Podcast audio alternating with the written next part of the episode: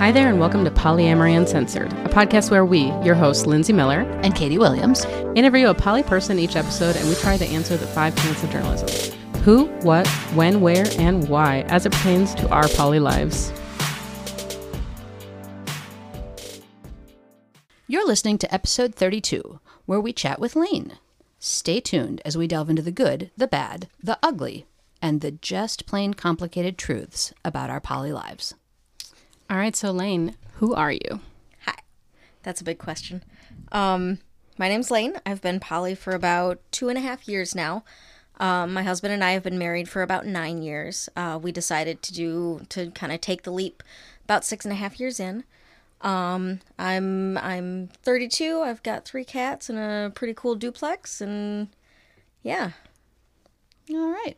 So what drew you guys to poly? Or you specifically, I guess we shouldn't ask you to speak for your husband. Oh, yeah, yeah. Um, so I guess it was always kind of interesting. We had actually always talked about it um, since, maybe not as much when we were dating, but even after we got married, almost right away, it was something that was kind of on our minds and that we were interested in. Um, we both grew up in very fundamentalist churches with a very conservative culture. We both went to private schools our entire lives. So it just, it was something that we were always interested in, especially when both of us realized that we were bi. Um, but of course, the churches we grew up in, that was, it was a pretty big no-no. Yeah. Um, and I actually did church work for about thirteen years. I was a youth minister up until about two and a half years ago. Wow. Um, And so, like, even though we had talked about it and, like, discussed it and daydreamed and everything, we knew that, you know, with my career and with all of our friends and family at the time, that it just, it wasn't going to happen. Like, I would be blacklisted. I would lose my career. It just, it wouldn't work out. So right about the time when we were kind of discussing me figuring out something else to do, um...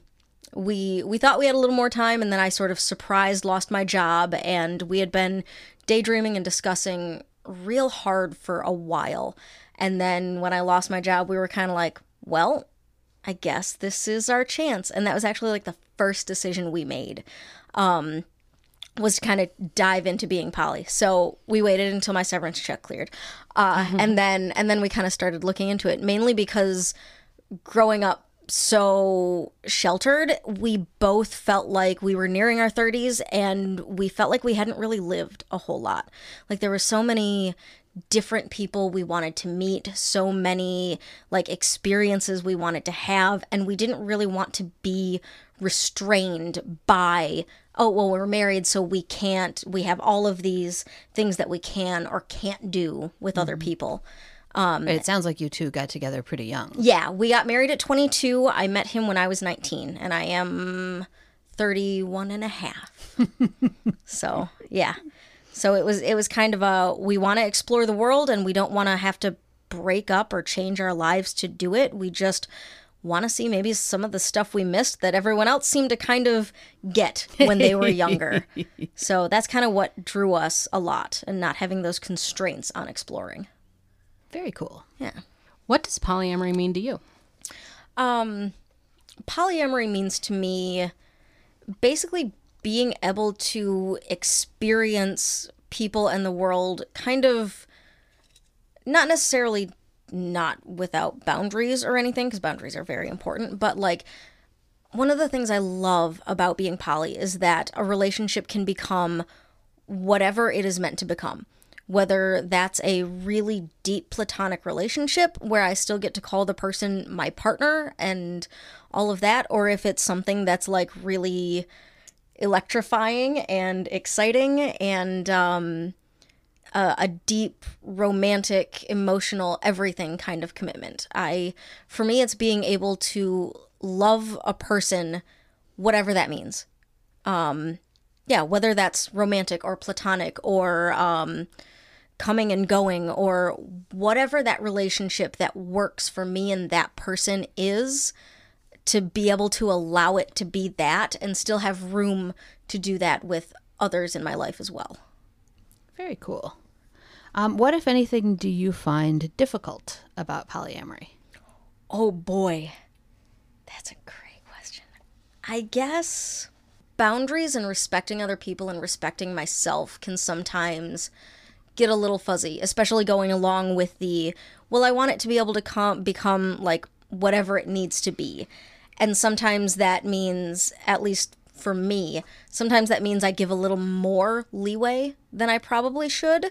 Um, and I do take boundaries and everything really seriously. But the one thing that I always find myself, maybe not necessarily struggling with, but always considering and thinking over is not only how whatever relationship I've built with someone affects me, but also affects all of my other partners.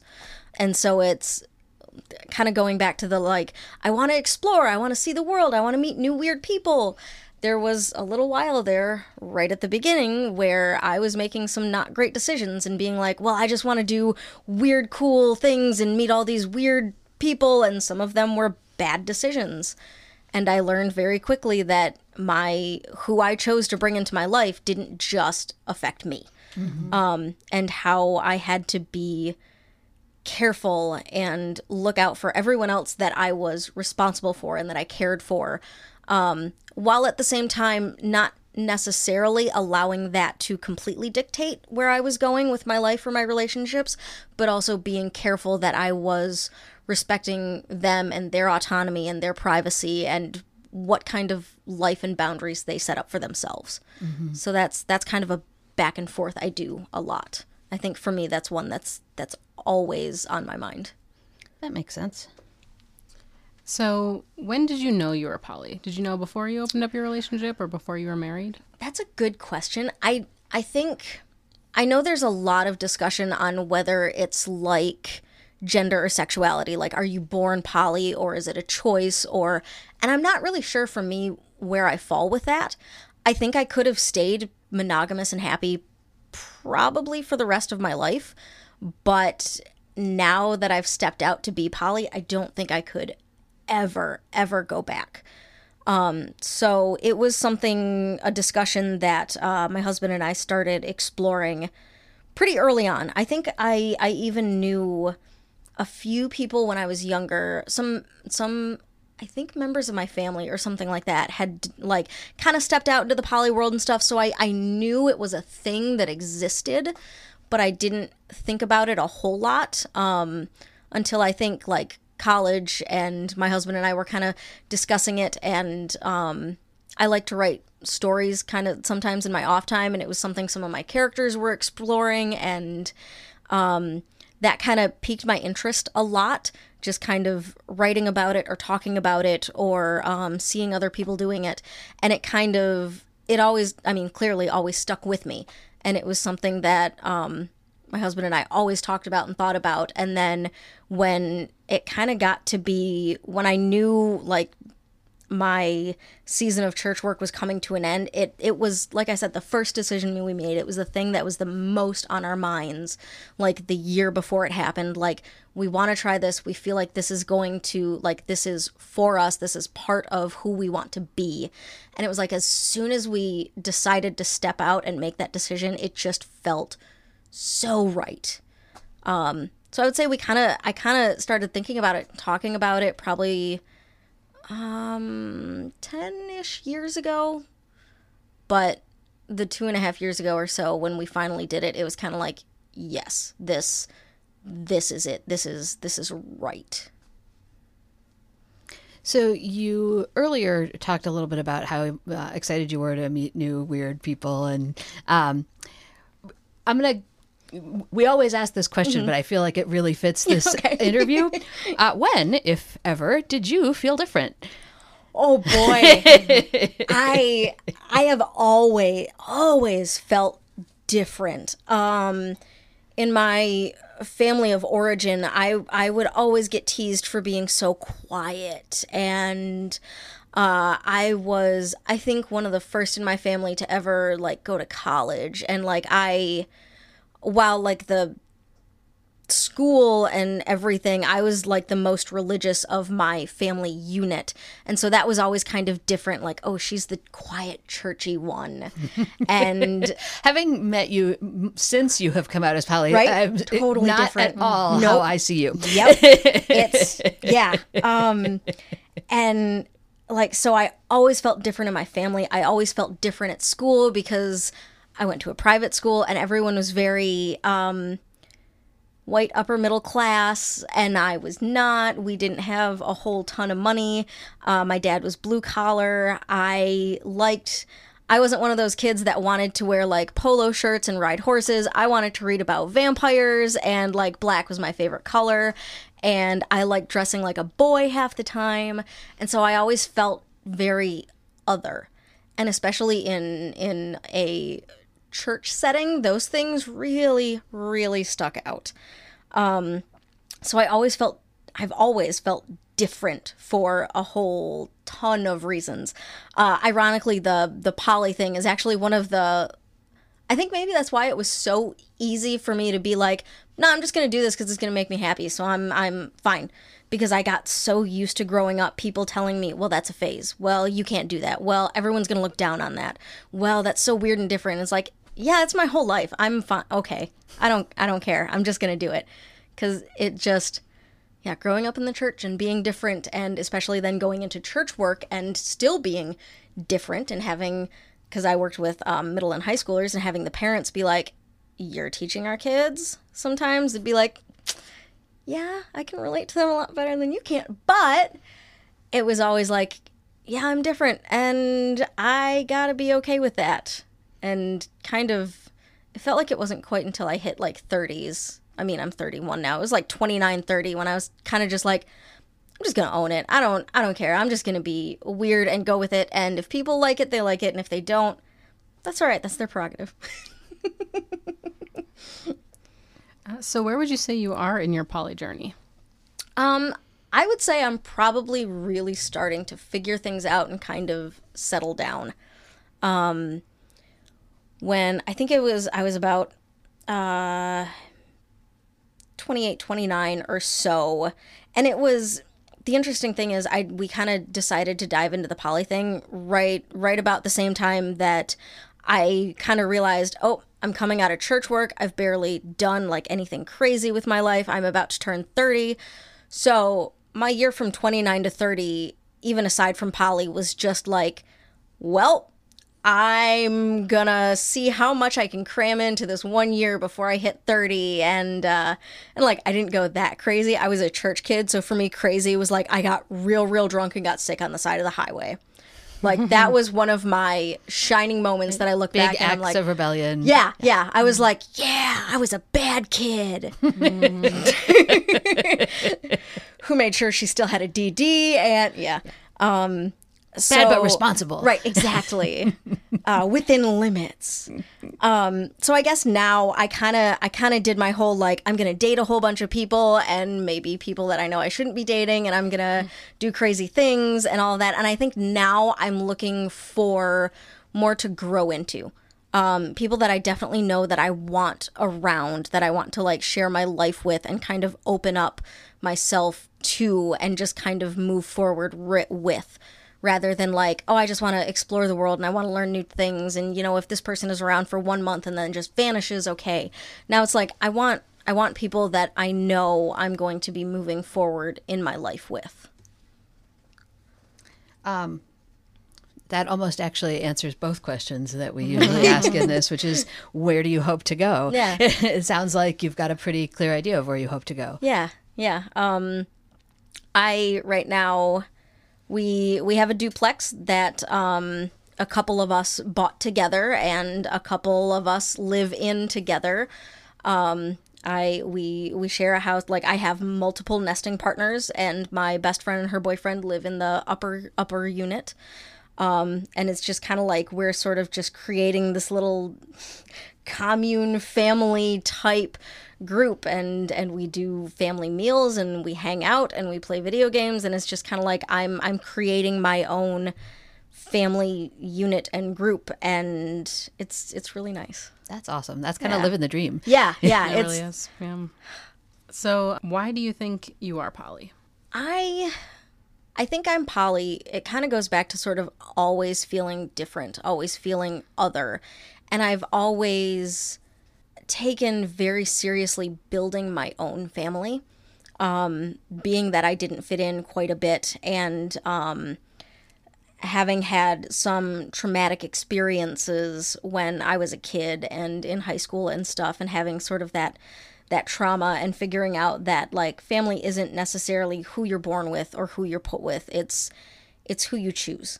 And poly was a way for me to do that, was a way for me to more sincerely and um, specifically build my own family, people who are like me, people who I want to have around, who can challenge me and guide me and grow with me.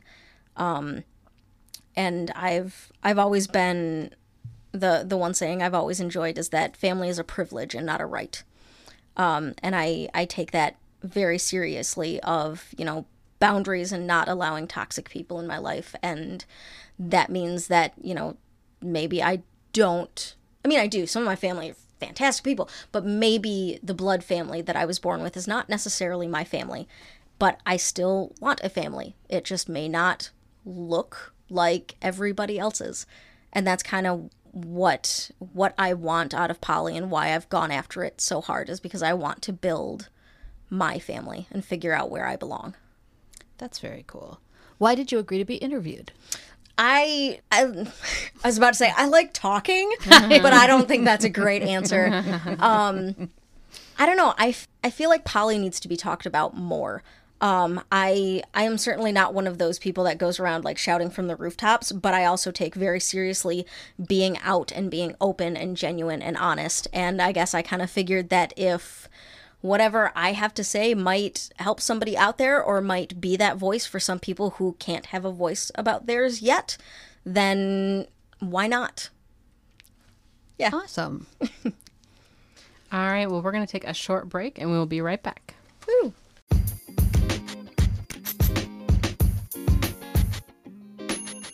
The Tool Shed is a mission-driven, education-based sex toy store located in Milwaukee, Wisconsin.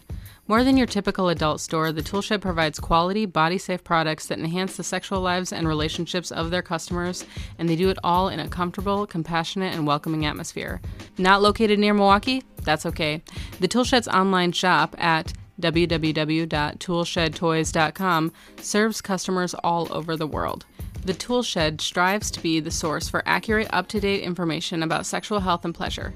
Their store is staffed by sexual educators who are invested in providing sex-positive and inclusive support to their customers throughout their lifespan, no matter where they're from. The Tool Shed stocks a large selection of products made from body-safe materials. They have sex toys for folks of all genders, orientations, and inclinations, including gear for strap-on play, vibrators to stimulate a variety of body parts, B D S M gear, kink supplies, and much more.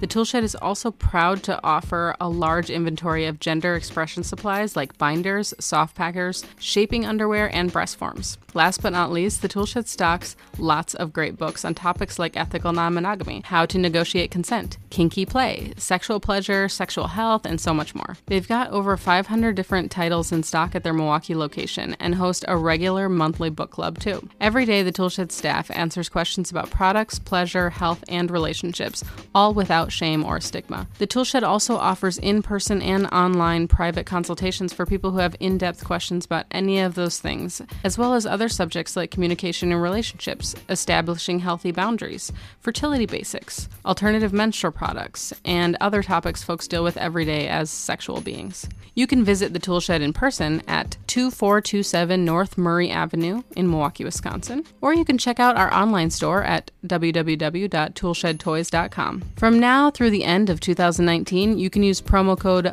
P O L Y two thousand nineteen, P O L Y two thousand nineteen, at checkout for ten percent off your next purchase. Thanks. All right, so Lane, uh, the topic that you have chosen today is commitment. So uh, first off, can you s- speak to a little bit why commitment and why that topic spoke to you? So, um...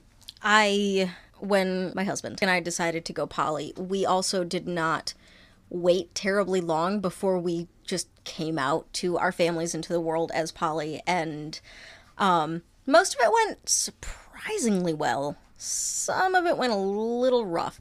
Um, but I took a partner home for the first time that any of them met someone new last May or so.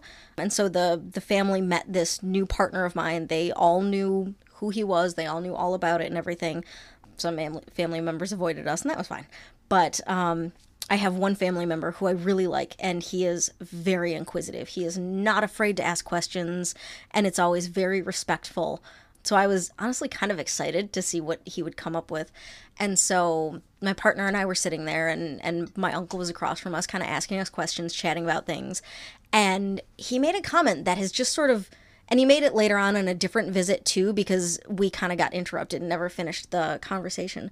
But he looked at us and he was like, so Lane is married. And my partner was like, yeah. And my uncle was like, well, then there's no future in it for you. Like, why why are you doing this? Why are you dating her? Why why are you in this relationship if there is no future? And that was right about, like, my, my partner kind of started to answer, and, like, it was a very unexpected question. It's not one that I've really gotten yet. And then we got interrupted, and then when my um, family came to visit, a couple family members, of course, they saw this partner again, and they kind of started reiterating the question since we had gotten interrupted. And it was just, that question is just stuck with me of, well, why are you in this if there's no future? And it kind of, it gave me a lot to think about. And I was also very frustrated with mm-hmm, it mm-hmm. because I'm not, I'm not a big proponent of the usual escalator relationship. Um, I consider myself child-free. I've, I've never necessarily wanted kids of my own. Um, I did get married, but it's, It's like we were never sure if we wanted to own a house. We were just never sure if we really wanted to, like, follow that kids, career, retirement, white picket fence. And so, I mean, I guess going back to being different, it's like that's never really suited me. And so that idea of, well, what future do you have, just kind of stuck with me. So at least in polyamorous relationships, maybe even versus mon- monogamous relationships, what does commitment look like, and, and is it different? I think um, with the idea of I want any relationship to kind of be whatever it turns into being. Um, I am married, but I think a lot of people would not necessarily say that it's what most people think of as marriage. Um, not even just because we're poly, but uh, we've always had an interesting relationship, just an interesting dynamic. And I think any partner that I have can come with a different type of commitment, whether they are married or whether they have kids or something like that. Um, I'm I am the big proponent of not every relationship has to look like another. Um, so whatever that commitment looks like, just because it might kind of turn into more of a deep friendship rather than a romantic um, relationship. I believe that, you know, they're they're still my partner in that. It's it just looks different. Or just because maybe someone that I'm seeing wants to go off and start traveling and never settle down and never have, like, the typical life that some people might expect, that doesn't necessarily mean that we have to stop seeing each other or that there's not going to be a future there. Um, to me, commitment is much more about, I want you in my life, I want to be in your life, and I'm going to do what it takes to make sure that happens. No matter what the dynamic is or whatever the relationship looks like, to me, commitment is kind of doing life together, even if that doesn't mean that we're, like, physically right there side by side, or if it's not, like, within a structured marriage, or if we don't have kids and a dog together or something, that I can still be committed to someone. I mean, when you're friends with someone and they move away, you don't necessarily stop being friends with them. Totally, yeah. Um, and whatever way their life takes doesn't necessarily mean that you're just going to kind of up and give up, or that you're not committed to the yeah. relationship or to the friendship. Yeah. Yeah. Yeah, absolutely. Right. And what it looks like may evolve, but, you know, it doesn't have to evolve the same way right. that some other friend who now lives in a different place. Yeah. Yeah. What exactly. that relationship looks like.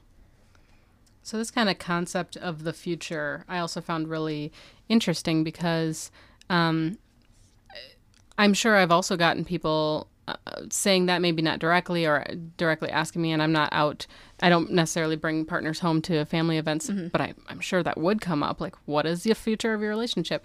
And and it's such an, a weird question because, like, what's the future of anyone's relationship? Yeah. You know, dying? Is yeah. that, is that what you want? Right. Like, is that right. what well, the answer script, you want? Right. Like yeah. you're married and you have, you know, your mm-hmm. whatever you, you, you date, you get engaged, you yep. get married, you have children, you buy the house yeah. or, you know, you you can, there's the some little bit of variance yeah. in the order, yeah. but, um, you know, the kids go to college yeah. and, you know, you have your freedom back for a little while, then you're too yeah. old to enjoy it. Mm-hmm. And then you die. And then yep. you die. Um, yeah.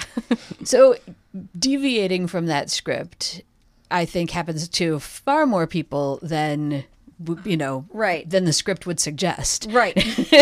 Yes. But figuring out what commitment looks like if you are writing your own script yeah. is, it it's not always easy. Yeah. It can, I mean, with with anything in, in poly, it can take a lot of communication. It's also the idea um, kind of getting to like, well, what is a successful relationship, right? Um and like, why is it only successful if we get married and we're together forever and we have the and we do the whole escalator thing and then yeah and then we die? Is that successful because we stayed together that whole time? Is it still successful if we didn't like each other that whole time? Right. Is it like what? Is it, is it still successful if you fell out of love, right. but just stuck, yeah. stuck with it? Yeah, or were miserable yeah. and stuck with, and yeah, is or that... being abused consistently the whole time? Is yeah. that success? Yeah, like, absolutely um, not. So the idea of commitment and successful relationships, and I think, is far more murky than than a lot of people want to admit or want to let on. Um, and I think with poly. That that gets, I mean, everything in poly is complicated, and that makes it both fun and real frustrating.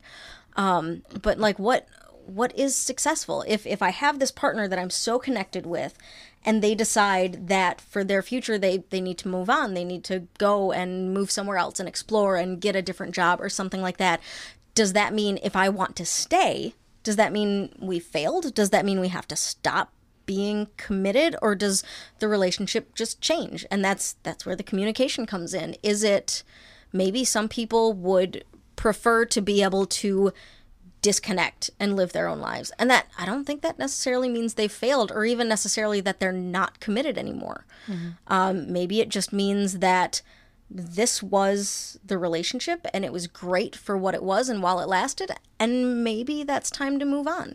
Um, Maybe a truly successful relationship can also have a successful breakup. Yeah. You know, a successful yeah. end point. Yeah. I, but even in an ongoing relationship, you really still have to carve out what does this commitment mm-hmm. to this person look like? Yeah. And I'm thinking right now actually of a friendship, but uh, one of my longest term and strongest friendships, we realized when our children were really young and we mm. were in that sort of early parent overwhelm that the only time we might be able to spend together was going for walks on the weekend at five mm. o'clock in the morning, because nobody demands anything of you at five o'clock in the morning. Mm-hmm. And so, you know, and like at that time I was still married. So, you know, my ex-wife could take care of the children if there was somebody who needed something yeah. between like five and seven in the morning, and we could go out and walk and get coffee and walk back. And we've now been doing that for like eight years. And yeah. it's like this amazing part of my week that I look forward to. I know that she looks forward to. And, you know, we try to do it every Saturday and every Sunday, but obviously mm-hmm. life gets in the way. So we don't actually do it every single time. But it's this wonderful way that we've carved out this relationship, and it's made our friendship stronger. It's it's a commitment. Yeah. It's a serious mm-hmm. commitment. Yeah. And I, I had a partner um, long distance for a while that I would, it wasn't terribly far away, so I would go visit about once a month or so. And it was almost like a mini vacation every single time, because it was like I went out there, we would just hang out in his apartment, play with his cats, and do like nothing. And it was great. And it was just this really nice, separate thing. Like a bubble yeah. away from your world. Yeah. And like it's it wasn't just because it was it just because it felt like a vacation, and like everything else was pretty copacetic and easy flowing, and we kind of had our own lives aside from that. Doesn't doesn't mean that yeah, it wasn't committed, that it wasn't serious, that whatever it was, or if you have a partner that is moving away, and just have that discussion. Like, what do we want it to look like? So maybe it's not anymore that, like, you wake up and you cook breakfast together. Maybe it's you've got someone that lives in another state, and now you got a cool place to stay and a great person to hang out with when you go visit that state. And that's just a different type of relationship. Right. Or and, maybe it moves to mostly your texting. Yeah. And so, you know, you have your pattern that you develop of what works for you to stay in communication yeah. that way. Yeah. And just kind of the idea of um, being open and sitting down and talking about it. Like, these things are changing. These life changes are happening. What do we want? What's going to work for us? And probably revisiting that twenty times as you figure out that all of the seven things you decided were going to work for you don't actually work for you. But being willing to have that conversation and figure out what that is. Maybe maybe it's a de-escalation, and that's not necessarily a bad thing. Maybe taking it back from romance to being friends is okay if someone needs space, or if someone needs to be able to focus on something else. Another thing that I really like about poly is that that doesn't mean that you're not just no longer committed, but that doesn't mean that you can never be committed again. Mm-hmm. Just because maybe someone needs to focus on something, or there's a lot going on and you guys need to kind of take your break, doesn't mean that, oh, oops, somebody met someone else and then they're married and you can never come back to it. You'll never have that again. Well, maybe you just need to step away from each other for a while, do your own growing and living, and sure, maybe you might meet some new people or do some new things, but the beautiful thing is that maybe you can come back and have the same type of commitment or the same type of relationship, or maybe you just kind of stretch it a bit, and maybe it just looks different for a while until you can get back to what it was. I actually really love that, because I have one person who does not consider themselves poly. Mm. And, you know, I have the expectation that at some point they will meet some monogamous person and they will have a monogamous relationship, and things will change between mm-hmm. us into more of a strictly friendship, platonic yeah. dynamic. But I kind of like the idea of, well, you know, probably for maybe, but maybe not forever, because yeah. that relationship might be successful and not last forever mm-hmm. also. Or perhaps they will decide in the course of that relationship that actually being poly might work for them. Yeah. You never know. Yeah. Or maybe you're just not the right people for each other right now and you need to grow in different ways, but who's to say you won't grow back together. Right. Or maybe someone needs to stretch themselves and learn how to better communicate, or learn how to better whatever it is. And then once you do your own growing, or I'm a huge propo- proponent of therapy, maybe working on some things and then being able to come back and be even stronger than you were mm-hmm. before. Mm-hmm. And you have all these new experiences and all of these new ways to connect. Um One thing I definitely noticed being monogamous for six and a half years was we had our own culture. Like, uh, he and I had our own culture. We had all of our own inside jokes. And eventually we kind of got to a point where, like, we didn't have a lot to talk about because we did everything together. And it was just our entire lives were each other. And now it's like when we sit down to chat or have our dates or things like that, it's like, oh my gosh, I did this thing and I did this thing. And it's, we can grow each other. I can, I can go do something and come back with all this information or all these topics that we had never thought about, and challenge each other in new ways, because it's not just so tunnel vision. Mm-hmm. And that's real cool. Yeah. Yeah. When it comes to commitment, oftentimes the first thing I'll think about is like a commitment to having time with one another. Mm. And obviously with long distance relationships, time together might be over the phone mm. or it might be doing a Skype or a, um, or just maybe even just writing texting on Google Docs. Or, go- writing, or writing through Google Docs, yeah. Um, so time it kind of goes hand in hand with commitment.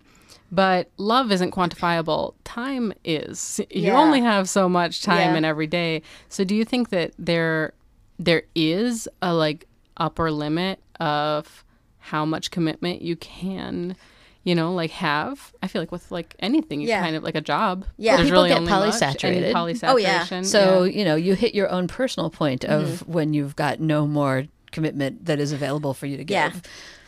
Uh, we were actually talking on the drive over here about that exact thing, about like, how do you know, like, be very aware of your own limits and be willing to admit when you are polysaturated, or even if maybe it's not necessarily all the partners, if maybe you just need some time to explode, because sometimes we need that. Sometimes we need that time for ourselves. Um, but I think it goes back to what type of partnerships that you have, because some will take a lot more time or a lot more emotional energy than others do. Um, Absolutely. With my husband, we have a we have a really chill relationship.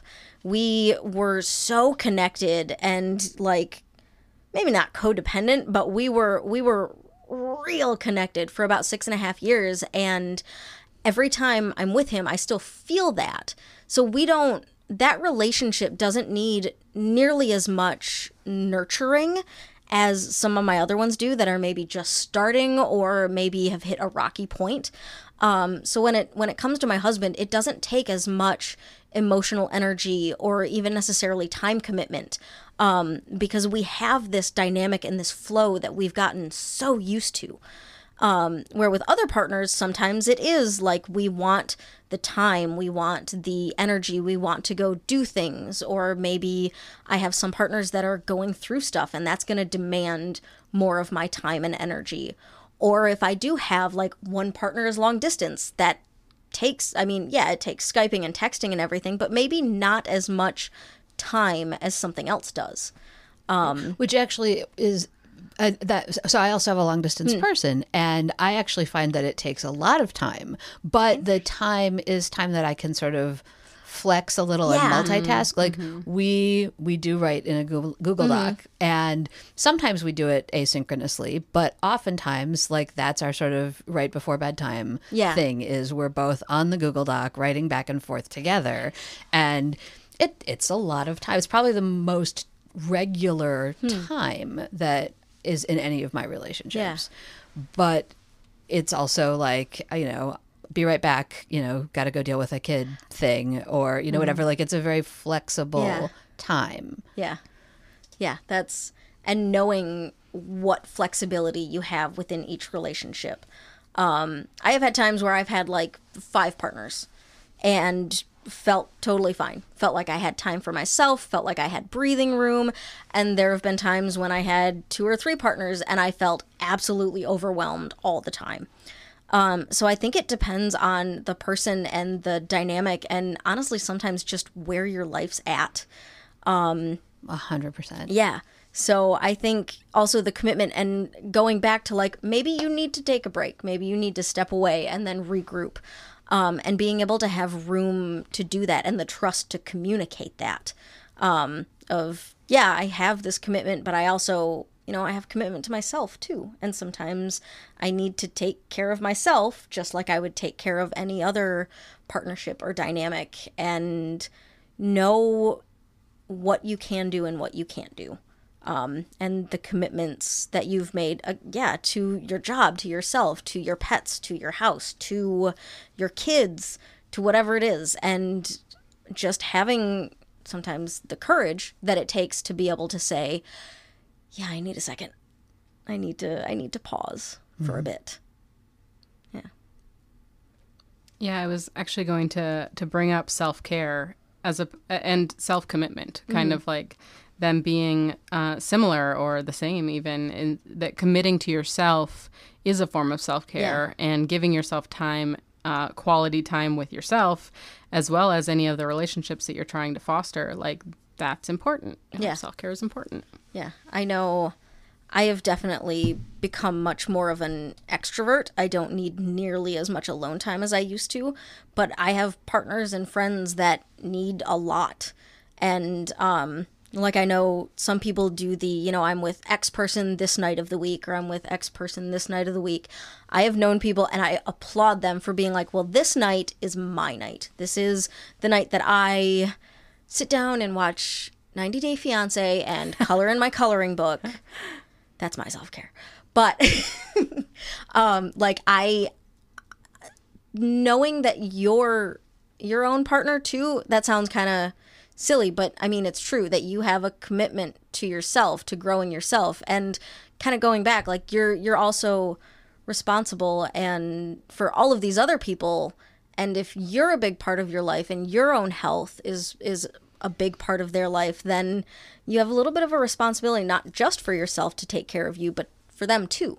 Um, at least that's how I kind of try and look at it, because when it comes to just me, I can be like, no, I don't need to take care of myself. I can just keep pushing. But when I look at it as like, well, so-and-so needs me to be the be- best me that I can be. And that means that I need to pause sometimes. I need to sit down and be quiet sometimes. That helps me actually do it. That's a great point, that that motivator to take care of yourself, because oftentimes, and I think this is something that probably is a particularly a thing that those of us who are um, culturally perceived as women, mm. raised as women, treated as women, like there's explicit lessons of you sacrifice yourself yeah. to whatever the needs of the family or the whoever mm-hmm. are, and you know you you come in last. Yeah, yeah. And learning how to not put yourself last, right? Uh, you know, put your own oxygen mask on first yep. is actually really important, yep. and not easy. Yeah, no, it's it can take practice. Yeah, and that kind of going back to commitment, not even necessarily just relationship commitment, but commitment to the things you've said you're going to do, or commitment to whatever it is. I mean, it's not. When you look at the, the time that you have to put into nurture relationships and stuff, it's, yeah, it's going back to also making sure if you have kids, you have time for your kids because you have a commitment to that. Or uh, I have cats, so my commitment to my cats and taking care of them and making sure that they have all of the, you know, pets that they need. And um, and the kind of toys they like to play right, with. Right, yeah, and, yeah, yeah. I like to get them frogs. I like to think that my cats specifically like frog toys for some reason. But, yeah, it's... Commitment, I think, is an interesting topic because it can be so many different things.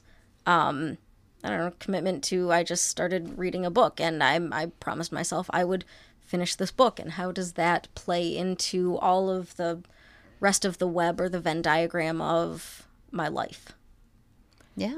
Yeah. I think it's a really like prevalent monogamous concept that commitment means exclusivity. Yeah. And that, like, if someone is dating two people, they're not committed to either of them mm-hmm. because, or they're not, quote unquote, loyal to either of them, yeah. right? And um, and I think that was probably potentially maybe what your family members' mm-hmm. like mentality was. And did you ever actually come up with a with an answer to your uncle who said, "What is what's in the future?" I. The second time it came back around, I was actually not present for the conversation. Mm. Um, I I am also one of those people that plans things out like, okay, I'm going to have this answer for mm-hmm. them. So, like, I kind of had my own idea, which is very much pretty much everything I've been saying right now. Um, but I'm I'm not sure how my partner responded when it was just them alone discussing it. But, yeah, the just the whole idea of that, of it's, you know, it doesn't have to be just one-on-one, or it doesn't have to just be, I don't know, it's it's just a topic that every so often it, it pops into my head, like, well, what is the future? Well, what is the future anyway? Mm-hmm, mm-hmm. Like, even if you're in a marriage, who's to say that something catastrophic won't happen? And how many marriages are forever? Yeah. It's very rare. Or, well, the future, you know, there's a there's a lot of time between now and the end of your life. Right, yeah. So the future, you know, could be next year, could be, you know, mm-hmm. a three-year kind of idea, not necessarily a twenty-five-year idea. Mm-hmm. Um I know when I started seeing one of my partners, we were friends and had a very enmeshed friendship hmm. life. And I felt very strongly like these people are friends of mine who I expect will probably be part of my universe into the far distant, indefinite future. Mm-hmm. And it definitely colored like the sort of caution of, do I want to enter, do I, how much do I want to change this relationship? Yeah. Because I kind of want to, yeah. but I'm kind of scared because I really like how things are. Mm-hmm. And, you know, this future that I can see that's not like a traditional monogamous relationship future, but, you know, an important friendship dynamic. Yeah. And, you know, fortunately, I feel like, okay, we're all grown-ups. We can actually handle whatever kind of changes may or may not evolve. Mm-hmm. But for the time being, like, oh, okay, good. Like this, we still have all of the things that I valued about the friendship, yeah. and now also other things. Yeah, yeah. Or I also kind of sometimes came back to like, well, not everything I do has that question of, well, how is it going to affect my future? Or like, well, what's the future of it? I mean, I don't know, getting maybe a little more existential than we need to. I had a garden for the first time this year, and it's like, well, I planted all these plants, and they're going to bloom and last for a year, and we're going to take the fruit, and then I have to do it all over again next year. So I've always I've always had a hard time with that question of like, well, where's the future in it? Well, there's so many things we do and we experience and we explore that maybe doesn't have a future to it, but that doesn't make it any less important or exciting or worthy. And I kind of like the idea of the garden analogy, because it, sometimes the future could be kind of seasonal. Like yeah. it doesn't have to be forever into the future to still have a future. What's mm-hmm. the future? The future is we're planting this garden and we're seeing what it grows. Mm-hmm. And you really enjoy that fruit. Yeah. So. yeah. I And maybe they're all annuals, but maybe maybe it turns out one of them's a perennial and it's yeah. just going to keep coming back. You never know. Or maybe I I always find it kind of funny because the D and D group that I play with every other week is made up mostly entirely of people I have dated um, and am no longer dating. But I am so glad that they were in my life because they are so great to play D and D with. And I think about that quite often. It's like sometimes I'll just sit there and look around the room and be like, huh, you know, maybe dating you, like, we didn't work together at all, maybe, but goodness, you are great to play D and D with. Mm-hmm. Like, I'm so glad that this turned into this type of relationship. And like, I don't regret for a moment any of that, because it got it got us to this place that maybe I never expected. And maybe there's not a future outside of it once this D and D campaign ends, but goodness gracious, this journey is great. Mm-hmm. I wish you could all see that Lane is wearing a most awesome D twenty dress while telling this story. Yeah, that is pretty great. And yeah, it's also yeah. a D twenty dress that Lane and I have discussed the fact that yes. I also own. Oh, nice. So, but I am not wearing it today. Oh, that would have been great. It would have been kicking myself. yeah, yeah, I like the idea that like the loss of a commitment could also be the evolution of the beginning of a different yeah. kind of commitment, a, a friendship commitment. Mm-hmm. And and I I also like the idea that the fact that like D and D group is a commitment. You yeah. you meet with oh them God, on a regular is. basis. yeah, like my poly group is a commitment. Mm-hmm. My job, my kid. There's so many different types and styles of commitments that you can have, and maybe maybe a relationship that doesn't work out as a romantic relationship could be a friendship or a business partner or, you know, somebody that you're working with in some other capacity. Yeah.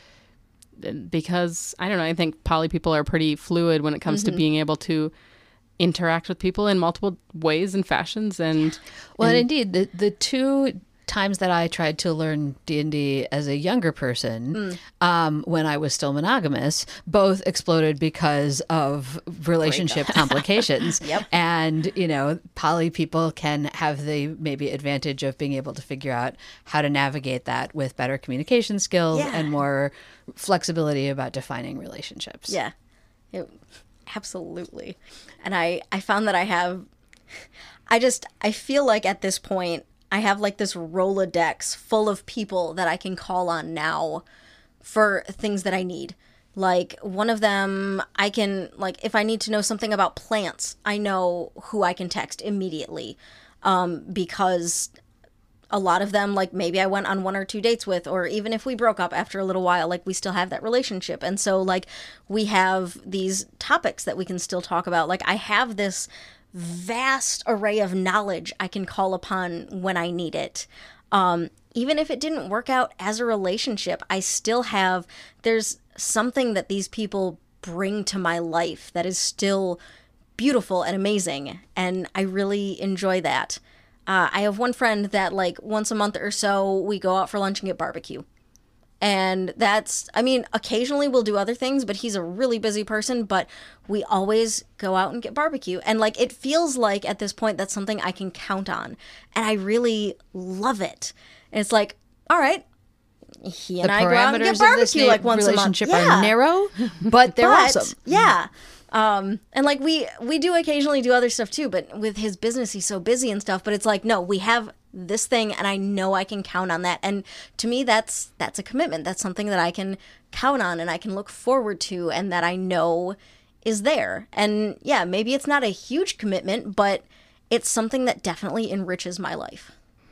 So, do you have any advice on uh, on cultivating your commitment garden? Which is totally what I'm calling the episode. I love that. I'm um, getting a little Nancy Friedman vibe out of this. Right? Sorry, uh, never mind. Um, I, I think I would say, number one, to maybe not be too afraid. Um, being able to let things become what they're going to become can be scary. I think because we have the the normal idea that society kind of puts out of the escalator of, well, this is what success looks like, and if you're not within these parameters, then it's not successful, and what have you done? Um, my mom sent me a funny text the other day. A family member is moving in with their significant other, and she was like, oh, I guess it's getting real serious now. And I was like, so is that the the parameter for being like in a serious relationship, is you have to cohabitate? And she kind of joked back like, well, yeah, of course. And so I was like, okay, good to know. So I need a much bigger house. um, and I, I just thought that was funny. And it's just like, you don't, it doesn't have to look like what you maybe expect it to, or sometimes maybe from what you want it to, and to give it the space and the communication and the patience for it to become what's going to work out for everyone involved. And sometimes, I don't know, I'm, I'm th- now I'm actually thinking back to my garden this year, and I planted too many pumpkins, and they just absolutely took over. And then they all died, and now everything else is just exploding. And I've got all of these real cool caterpillars and bugs and stuff, and it's just been so fun, even though I had no idea what I was doing, and I totally messed a couple, messed up a couple things. Just to watch it grow and become its own thing, and to maybe not feel like you failed because you planted too many pumpkins, or you focused too much on one thing, or, you know, it, it's okay to have caterpillars because those ones are going to turn into some pretty neat butterfly things. So just letting it be, and being able to be open to what it what it becomes, and to not get too bogged down in, well, this commitment has to be X Y Z, or the future has to be X Y Z, and if you're not part of that, if you don't fit into this idea, then it's not going to work. There is no future. Right, yeah. Or, you know, just just because we can't date doesn't mean we can't play D and D. Like, there's there's always something. And that's the disclaimer I usually give on things like that, is like, that that doesn't mean that you always keep toxic people or something in your life. There are people that you have to say, no, I need to walk away from you. But with the people that are good people, just because they're not a good significant other, or just because they're not a good friend or good whatever it is, doesn't mean that they can't be a great something else in your life. And being willing to explore that Can, can take guts and courage and communication, but I've found that by and large, it's pretty worth it. Very cool. Yeah. Do you have any other questions or point you would like to add? I do not. All right, cool. Well, thank you so much for yeah. coming in and being interviewed today. Yeah, definitely. And that is it from us at Polyamory Uncensored. We have been Lindsay Miller and Katie Williams. We'd like to thank podcast husband Rob for being our sound engineer. And thank you, Lindsay, for editing this podcast so that we sound smart. You can follow us on Facebook and Instagram at Polyamory Uncensored. Contact us at polyamoryuncensored at gmail dot com if you have a listener question or a comment. And if you'd like to support us at all, you can send us a monthly contribution at anchor.fm slash polyamoryuncensored and simply click on the Support This Podcast button. If you'd like to support the podcast with a one-time contribution, we have set up a PayPal link to make it super easy. Thank you for your support in any amount at paypal.me slash polyamoryuncensored. We hope you have enjoyed this episode, and remember, we love you. Bye.